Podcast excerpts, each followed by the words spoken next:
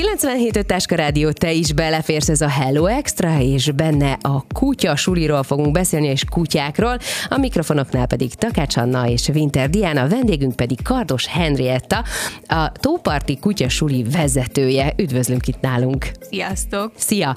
Imádom, amit kaptam anyagot rólad. Jó gazdának lenni nehéz feladat. Köszönöm, megnyugodtam. Mert hogy a nap mint nap átélem a kiskutyámmal azt, hogy én, én szerintem rossz gazda vagyok. Szegény, biztos éhezik, biztos nem jó, semmi Én nem is így gondolom meg. egyébként Igen? a kutyáimmal. Igen? Mindig bár, hogyha keveset vagyok kint, akkor az a baj. Hogyha ha sokat vagyok kint, akkor az a baj, hogy akkor elkényeztetem őket. Sose tudom eldönteni, hogy mi a mérték. Nehéz. Van mérték egyébként a jó gazda, hogy mennyire tudunk jó gazdák lenni?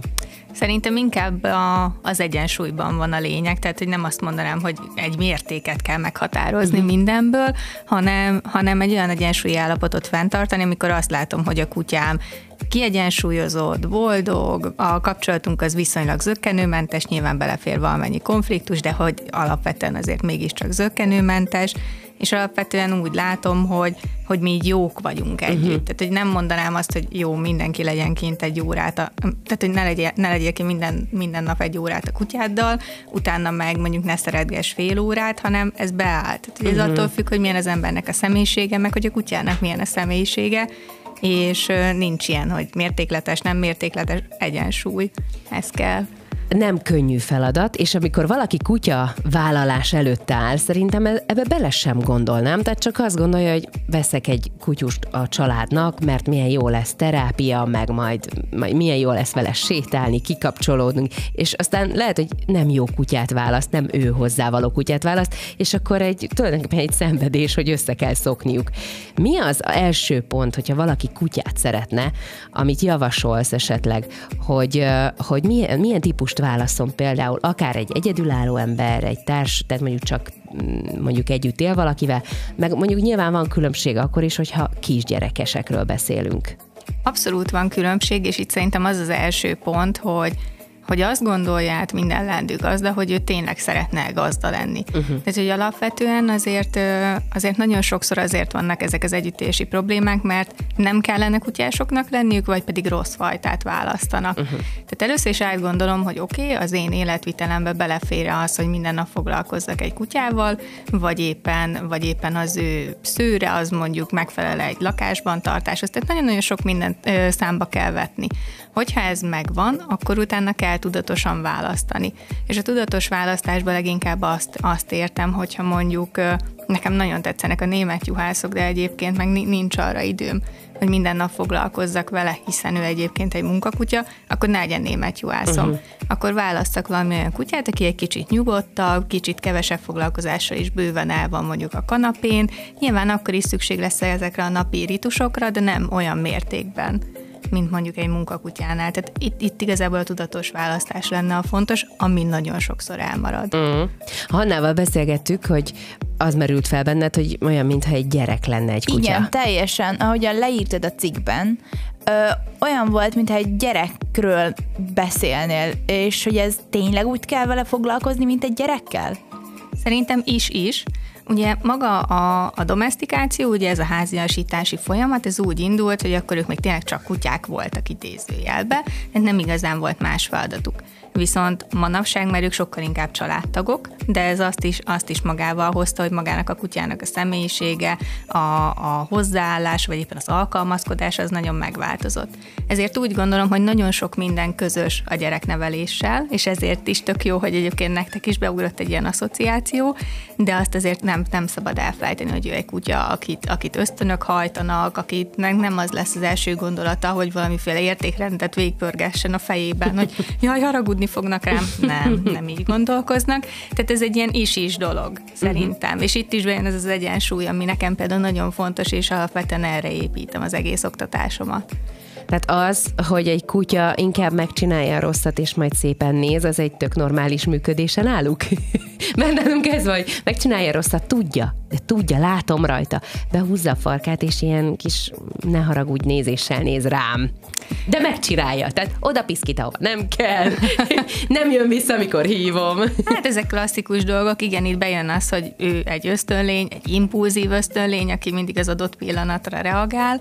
Ezeket nyilván lehet nekik tanítani, tehát ebben nem kell belenyugodni, hogy nem jön vissza, vagy hogy éppen oda piszkít. Ezekkel lehet dolgozni, de alapvetően ezt fel kell ismerni, hogy ezt nem azért csinálja, hogy, hogy dühítsen engem, uh-huh. vagy azért, hogy bosszút álljon, mert azért manapság már ilyen nézetek is vannak, hogy a kutyák biztosan bosszút állnak, de nem. Tehát, hogy, hogy inkább fogjuk fel azt, hogy ő egy állat, és egy kicsit máshogyan közelítsünk el felé, de nem, nem kell belenyugodni abba, hogy ilyen konfliktusok vannak. Akkor vegyünk egy extra példát, kis család, jó? Anya, apa és egy kisgyerek, és egy nyilván a kisgyerekek egy idő után szeretnék egy kutyát, jó, kap egy plüst, kérek egy igazi kutyát, jó? Jó, hogyan lehet tehát hogy kiválasztjuk nyilván egy kisgyerekes családba olyan kutyus kell, aki nyugodt és bírja, hogy egy gyerek nyúzza. Gondolom ezt én józan paraszt észre. Jól látom?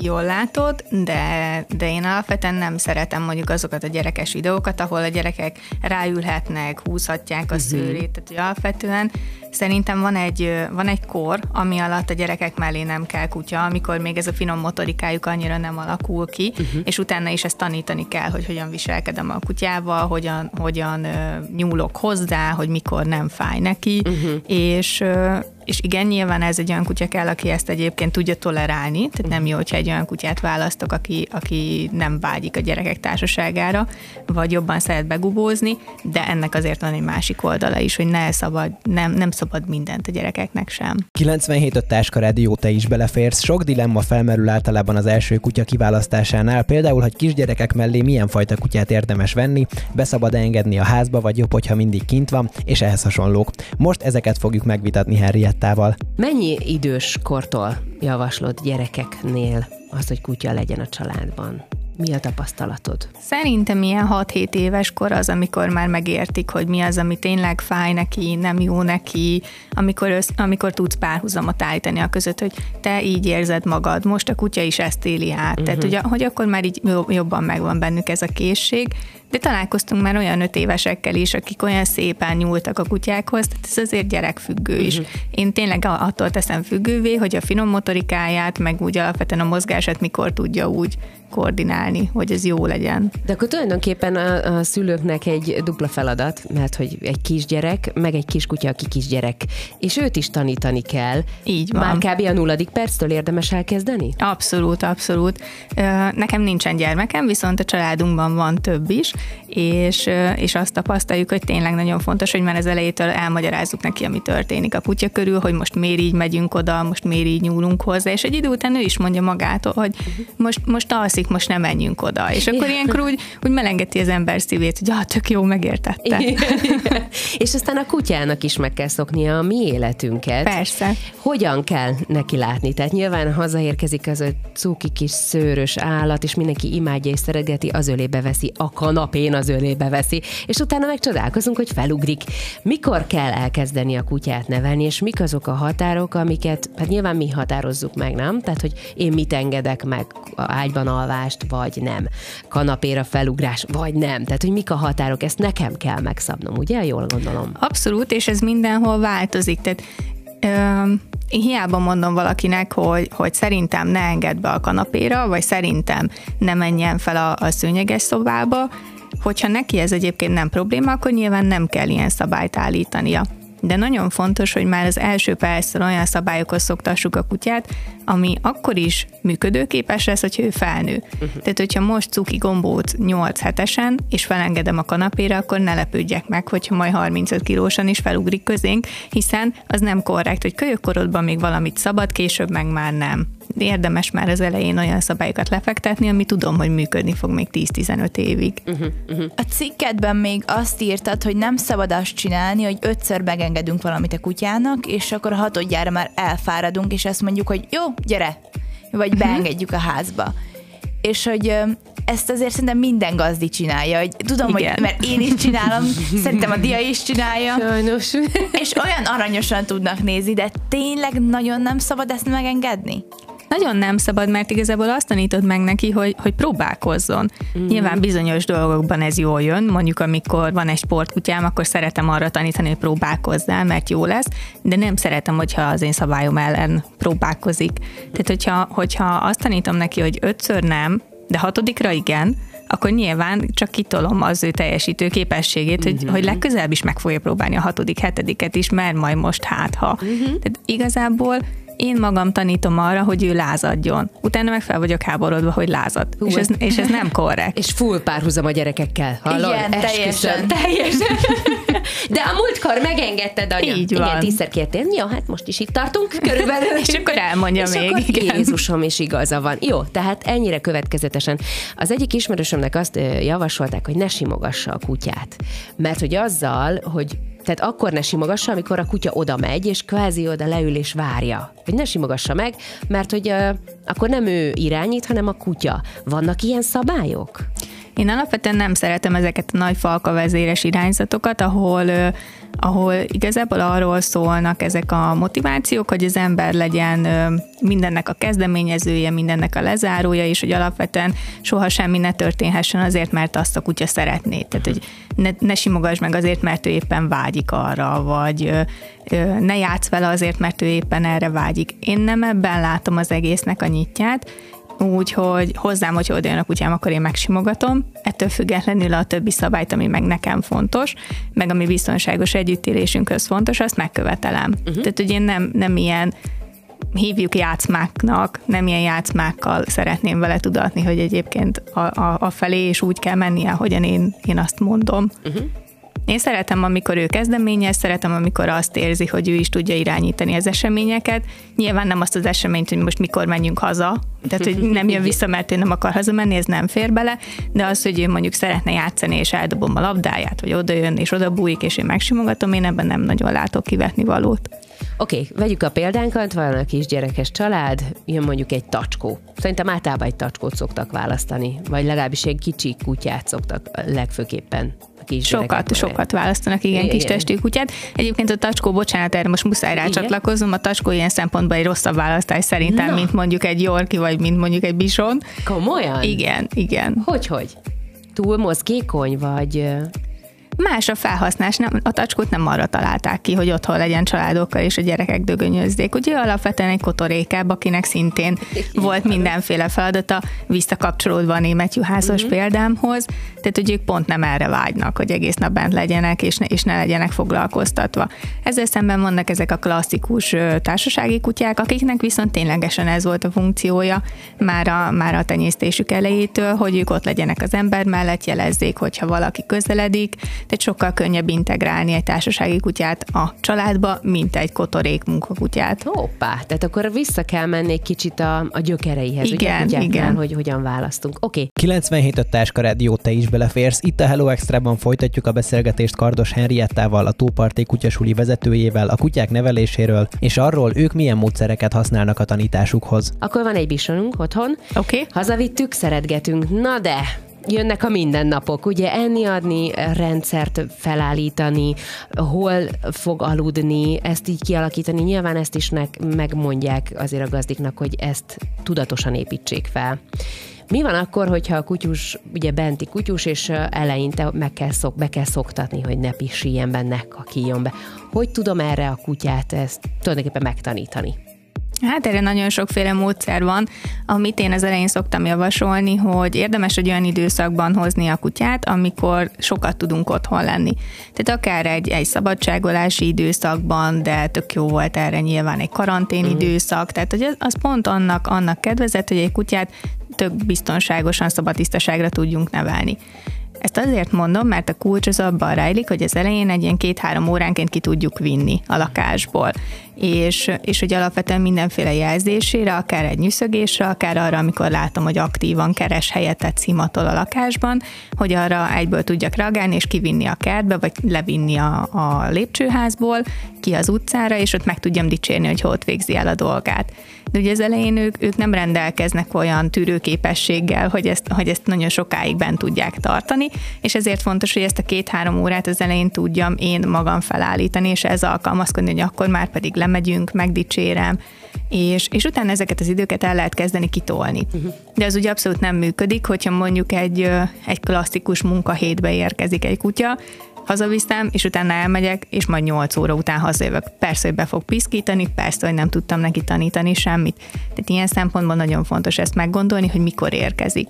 És az nem furcsa mondjuk egy karantén időszakban beszoktatott kutyának, hogy mindenki otthon volt, aztán hirtelen elmentek, mert ugye megnyílt a világ. Ott is azért volt egy átmeneti időszak, akkor gondolom az így beszoktatott kutyusoknak is kellett idő, hogy megszokják, hogy nincsenek otthon, akik eddig mindig ott voltak körülötte. Volt ilyen panasz Abszolút. egyébként? Igen, igen, mm. igen, igen. Tehát ezt milyen karanténbetegségnek hívtuk. Nyilván többféle volt emberi karanténbetegség kutyáknál ez lett. Ezt ugye leginkább szeparációs szorongás néven emlegetjük. Igazából ezeket ki lehet kerülni. Uh-huh. Tehát, hogyha ha nem azt szokja meg a kutya, hogy 0-24-ben együtt vannak, meg 0-24-ben foglalkoznak vele, hanem akkor is van olyan időszak, amikor mondjuk másik helyiségben van a család, vagy a kutya kint van az udvaron, ők bent vannak, elmennek sétálni. Tehát, hogy alapvetően kialakul egy olyan rutin, amit, amiben a kutyát egyedül hagyják, akkor onnantól nem akkora váltás, amikor az emberek visszamennek dolgozni, de ez szintén tudatosság. Uh-huh. Tehát, hogy itt is bejön. Igazából mindenhol ez a tudatosság jön be, de alapvetően ezek nem ilyen ördögtől való dolgok. Tehát nem olyanok, amiket mondjuk józan paraszt észre, hogy átgondolunk, akkor nem jövünk rá. Igen, igen. De valóban nem úgy működik, hogy hazaviszem a kutyust, és működik. Abszolút nem. nagyon ritka, nagyon ritka egyébként, akinél, akinél így működik. Láttunk már ilyen kutyát uh-huh. is, aki ilyen nagyon érzékeny, az emberekre, a többi kutyára, és tök jól megfigyeli őket, és elég egyszer rászólni bármi miatt. Ilyen is van. Aztán. De mondjuk az, hogy százból kettő. Tehát ez nem éri meg. nem éri még erre, erre appellálni. Van különbség? Nyilván van, de hogy mi az abszolút különbség a túl tenyésztett, tenyésztett fajták és a keverék kutyák között? Te tapasztaltál-e már ilyet? Akár az engedékenységben, a tanulékonyságban, vagy ez nem Abszolút nem számít, de, de, de abszolút számít.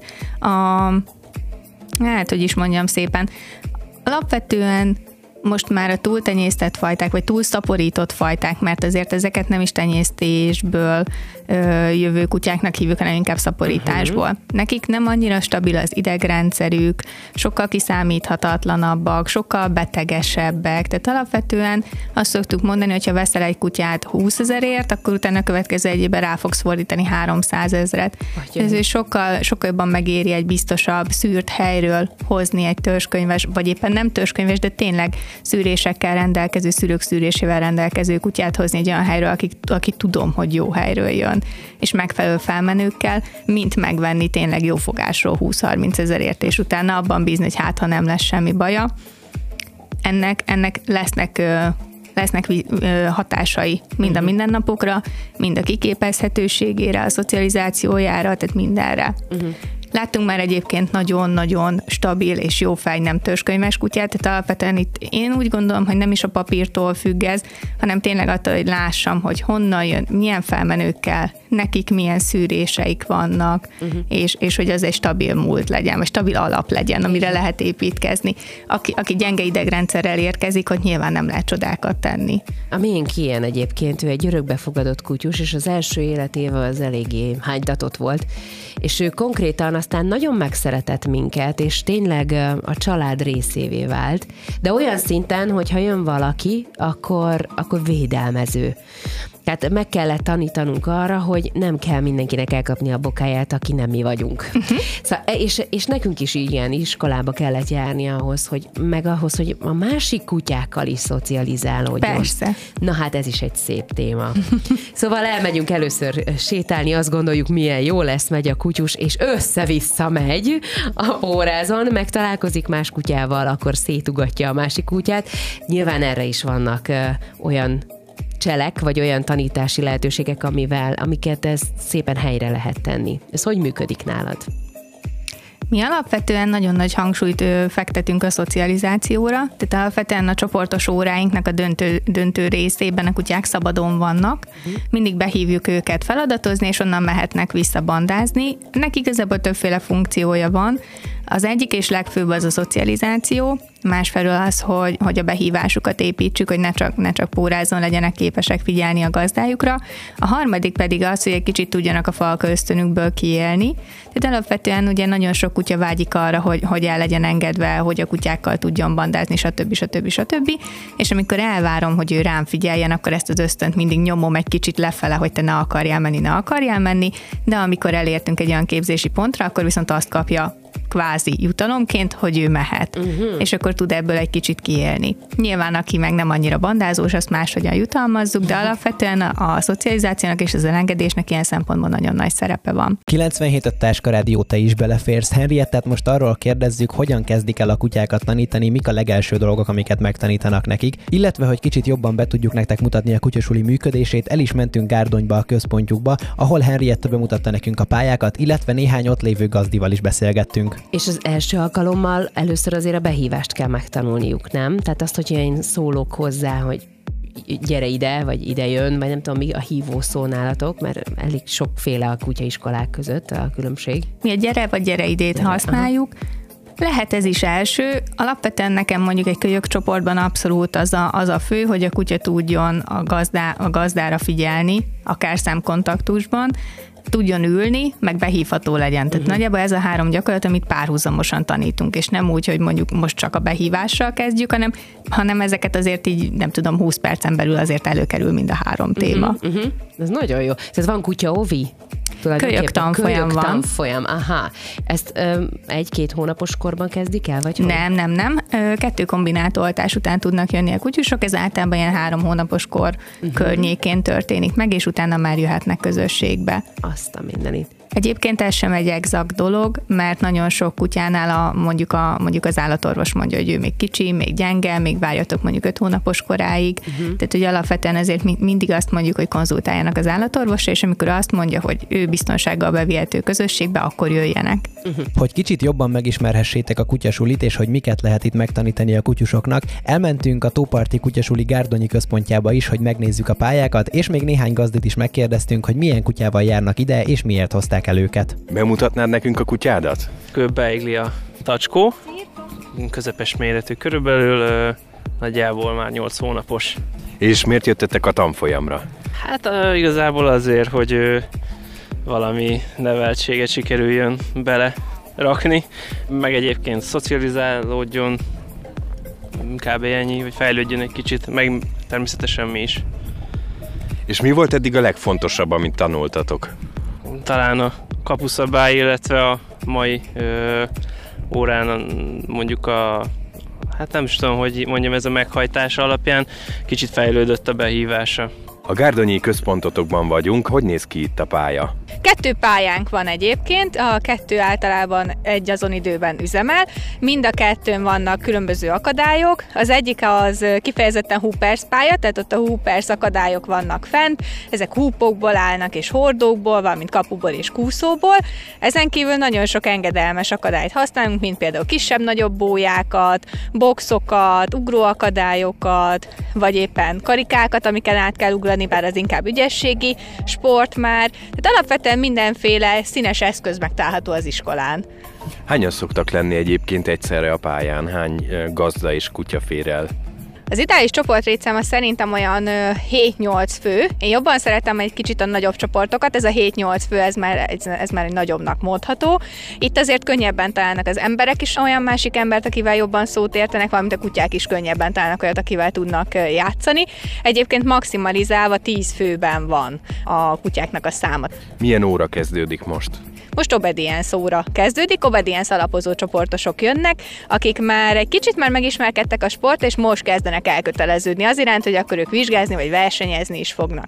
Milyen kutyával jártok a tanfolyamra? Egy fekete szuka labradorral, aki éppen kirántja a kezemből a, a pórázt, elég nehéz vele birkózni. Ő jelen pillanatban most lesz 8 hónapos, és imádjuk, meg ő is imád mindenkit. Mi volt az a tanfolyamon, ami így először így megfogott benneteket? Hú, hát ezt így nehéz, mert szerintem amúgy minden. Tehát igazából mi alapvetően az, azzal a szándékkal indultunk el, hogy nem csak egy kutyát szeretnénk, hanem egy, egy családtagot, aki amúgy velünk együtt mindenben részt vesz. És igazából a tanfolyamon mindenre kitérünk, ami gyakorlatilag a hétköznapi életben abszolút hasznos tud lenni a behívástól elkezdve a megfelelő, hogyan kell őket büntetni, hogyha éppen arról van szó, de, de az, hogy hogyan kell viselkedni. Mi volt eddig a legnehezebb, amit a legnehezebben sajátította el Mana? Hát talán még azt mondhatom, hogy nem sajátította el, de ezen dolgozunk, az a behívás. Tehát az, hogy, hogy eljussunk arra a szintre, hogy mondjuk úgy menjünk ki az utcán, hogy póráz nélkül, nyugodt szívvel tudja magam mellett őt tudni, és tudom, hogyha szólok neki, hogy jöjjön, akkor jönni fog. Úgyhogy ez, ez most egy komoly kihívás, amin dolgozunk. És akkor ott kezdik el ezt az alapozást. Így van. És onnantól kezdve lehet járni nyilván az ilyen mondjuk olyan dolgokkal például, hogy nem tudja, hol a határ. Tehát azt mondom, hogy ebbe a szobába már nem jöhet be, hogy akkor ezeket a finom dolgokat, ezeket hogy? Ezeket is az alapok után lehet felépíteni? Ezekkel is foglalkozunk már a kölyök csoportban is. Tehát attól függetlenül, hogy ezt a három dolgot kiemeltem, ez egy olyan dolog, amivel szerintem mindenképpen kell foglalkozni, de alapvetően egy kölyök tanfolyamban már, már ezeket is ö, elkezdjük építeni. Hogy meddig jöhet, hogy ne egyen felé, tehát hogy képes legyen arra reagálni, hogyha a gazda valonnan elküldi, mert mondjuk valami kiborult a földre. Tehát ezek fontos dolgok, ugyanúgy, mint a kapuszabály de tanítjuk őket rendesen közlekedni már pórázon, hogy amikor majd elkezdenek nagyobbak lenni, akkor, akkor már ne legyen az, hogy mondjuk elrántja a gazdát, hanem ezt igenis alapozzuk már kölyökkorban. Tehát ez egy nagyon komplex dolog, és azt, azt tapasztaljuk, hogy aki, aki már ennyire hamar elkezdi tudatosan építeni a kölyökkutyáját, annak sokkal könnyebb nyilván egy kamasztal is. Hát a kamaszoknál ugye más-más dolgokkal fogunk megküzdeni, de alapvetően azért sokkal könnyebb. A kamaszkorban a miskároltatás kérdésköre előjön ugye nagyon sok kutyánál. Igen. Mit javasolsz te? Mint... Viselkedési szempontból mi abszolút ivartanítás pártiak vagyunk, most nem megyek jobban bele itt az ösztönök kérdéskörébe, mert erről nagyon-nagyon sokat tudnék beszélni, de egy alapvetően a kutyát nagyon sokféle ösztön nyomja, ami vinni előre az ő kutya lényét, és ebben nem kell, hogy még belejöjjön egy olyan, egy olyan szaporodási ösztön is, ami ugye az ivarosságával jár. Tehát alapvetően kanoknál azért szoktuk javasolni, mert tényleg 90%-ban a kanoknál előjön egy, egy hát hívhatjuk ivaros agressziónak is, ugye elkezdenek konkurálni a, a többi kannal, elkezdenek sokkal kihívóbban, sokkal agresszívabban viselkedni. Ez nem egy jó dolog, tehát nyilván veszélyes ilyen kutyákkal minden napokban akár közlekedni utcán is, vagy bárhol, igen, kellemetlen tud lenni. Arról nem is beszélve, hogy sokan azt mondják, hogy hát még, még nem szeretném ivartanítatni, mert még nem volt gond. Uh-huh. Na most, amikor ez elkezd kialakulni, és ténylegesen már megjelennek ezek az első agressziók, ne adj Isten az első verekedések, akkor azt sokkal nehezebben tudjuk kompenzálni, sokkal nehezebben tudjuk utána kijavítani, és attól, hogy ivartanítanak egy agresszív kutyát, attól ő nem lesz nem agresszív. Tehát, uh-huh. hogy, hogy ott már lesz egy olyan viselkedés benne, amiben ő megerősödött. Úgyhogy ezeket érdemes megelőzni. A szukáknál ez, ez inkább azért fontos, mert nyilván nem lesznek nem várt szaporulatok, így is teli vannak a melhelyek, plusz náluk inkább egészségügyi okai vannak annak, hogy, hogy ezt szoktuk javasolni. Alapvetően szerintem elmondható, hogy ez a kutya, aki nem rendelkezik mindenféle egészségügyi szűréssel, és nincsenek olyan, olyan genetikai, hogy is mondjam, sajátosságai, amit én mindenképpen tovább akarok vinni, és ezzel jobbá tenni az egész kutyás világot, tehát akit nem akarok tenyészteni, mm. azt, azt ivartalanítatni szükséges szerintünk. De ez viselkedés szempontból van alátámasztva, az állatorvosok is többféle dolgot mondanak, többféle véleményen vannak. Ez abszolút az, amit mi tapasztalunk a kutyaiskolán. Mm, de többen mondják egyébként, hogy utána nyugodtabbak az állatok. Igen, általában igen. Ugye ez nagyjából fél év, mire kiürülnek ezek a hormonok, és után, utána észrevehetően nyugszanak. Uh-huh, uh-huh. 97 a Táska Rádió, te is beleférsz. A benti kutyák után most a kint tartott kutyákat is megnézzük. Végigmegyünk rajta, hogy náluk milyen problémák adódhatnak, illetve az ő nevelésüknél mikre kell figyelni. Jó, hát benti kutyákkal foglalkoztunk most, de menjünk egy kicsit ki. Nyilván ott is vannak szabályok, tehát hogy egy kertes házban élünk, ugye a legtöbb ö, gond általában a kert kérdése. Hogy ne ássa fel a kertet? Legyen ez a elektromos póráz, körbekerítve, stb. Mit javasolsz te? Inkább a hozzászoktatást? Én megmondom őszintén, nem annyira humánusnak tartom ezt a, ezt a pórázt, ami megrázza, ha közelebb megy uh-huh. ahhoz a területhez, de mi egyének válogatja, hogy mit választ. Mit szoktatok javasolni, vagy mi a gyakorlatod az odakinti tartásnál? Alapvetően szerintem ott is működik ez a szabályállítás, amit most te említettél, hogy, hogy bizonyos helyekre ne menjen be. Uh-huh. Tehát, hogy mondjuk nem menjen be a, világos, a virágos kertbe, ez akkor más, hogyha mondjuk már vannak állatok. Tehát, hogyha mondjuk vannak baromfik az udvarban, akkor azt véleményem szerint meg tudom neki tanítani, hogy amikor én otthon vagyok, akkor ő ne akarja levadászni az összes tyúkot. De nem vagy otthon. De hogyha nem vagyok otthon, akkor elő fognak jönni az ösztönei. Tehát ilyen esetben például, ahol egy nagyobb ösztönszintben lesz a kutya, ott, ott, ott én már be, beleraknék valamilyen gátlást, akár tényleg villanypásztort, amire uh-huh. te ugye azt mondtad, hogy annyira nem. De azért úgy félteném. De nyilván gondolom, hogy az elsőt megérzi, utána már nem megy. Hát meg ennek azért vannak fokozatai, mm-hmm. tehát ott nem, nem az a lényeg, hogy, nem hogy, hogy, hozzá, hogy hozzáérjen, és akkor kidőljön egy napra. Tehát alapvetően azért nem, nem így működik mm. a villanypásztor sem. Tehát szerintem ezt meg kell határozni, hogy mi, a, mi az az inger, ami az udvaron belül van. Egy világ, virágos kertnek simán tudok állítani egy szabályt, hogy oda nem menjen be. Mm-hmm. De ahol már vannak élőlények, ahol be fog kapcsolni a zsákmány, aztán oda szerintem nem lesz elég egy nem. Ja, értem. és itt a zsákmány volt szó, viszont mi van, hogyha egy teljes, egy házi állat van. Például nekünk, amikor most van egy tacskónk, és ő később jött, mint egy komondorunk. És ő már ő nagyon régen megvolt. Uh-huh. És emellett még volt kettő lovunk. Jó ég. Igen, és, és mi olyan szinten féltettük a szegény tacskót, hogy agyon fogják taposni a lovak. A másik kutya utálni fogja, utálni. Teljes, nagyon-nagyon-nagyon szorongtunk emiatt.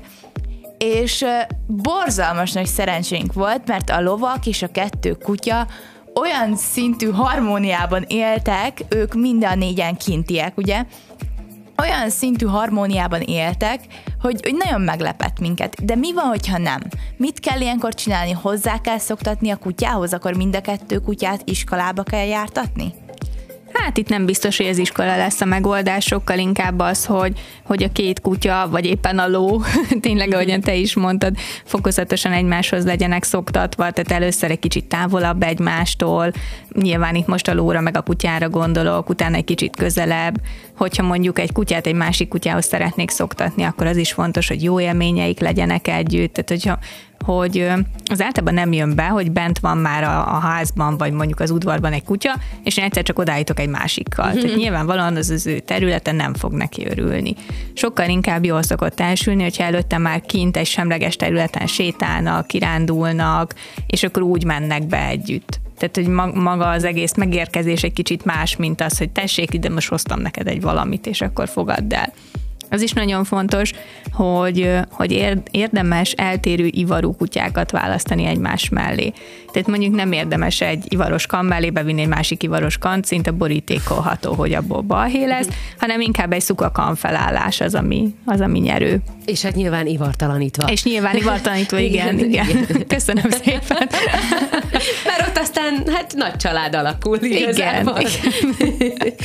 Azért érdekes, hogy így uh, hallgattam, valóban olyan uh, Yeah. Nagyon nagy felelősség, és ezt sokan elfelejtik, amikor egy kutyát hazavisznek, hogy, hogy ő nem egy tárgy, hanem tényleg egy élő lény, aki, akinek ösztönei vannak, akinek igényei vannak, és valóban sok időt kell ahhoz egy kutyával foglalkozni, vagy sok időt kell szállni rá, hogy, hogy bele, bele tudjon a saját kis életünkbe illeszkedni, de őnek is se kelljen feladni a saját egyéniségét. Igen. És sokszor eszünkbe jut az is, hogy nem csak a kutya jár a suliba, hanem a gazdi.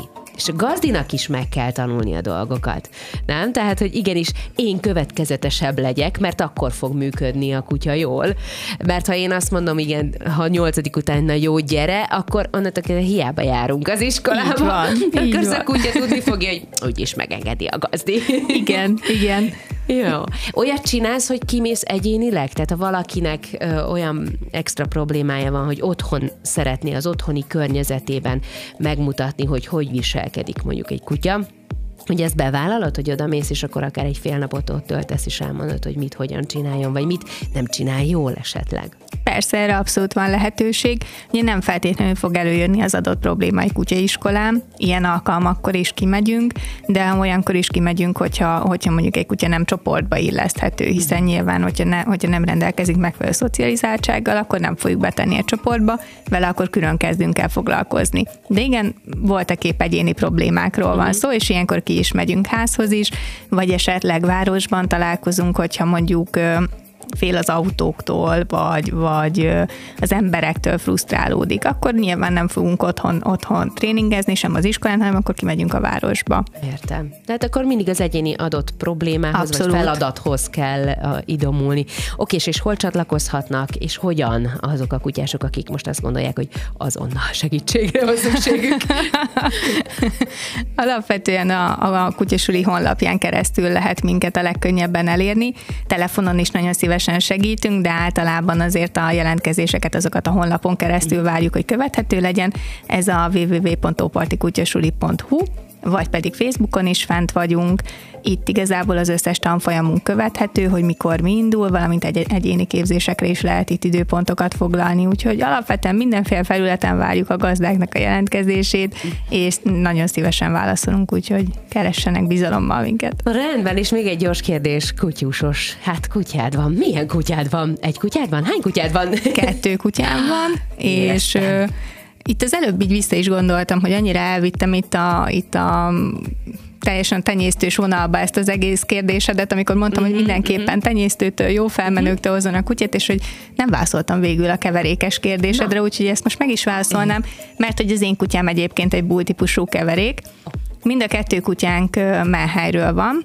Az egyik az egy német vizsla, ő a futrinka vizslamentőktől, és a másik pedig egy bultípusú keverékű, egy tatai Melhelyről került hozzám minden szépségével és hátrányával rendelkezik a, a két kutyánknak ez a mehelyes előélete.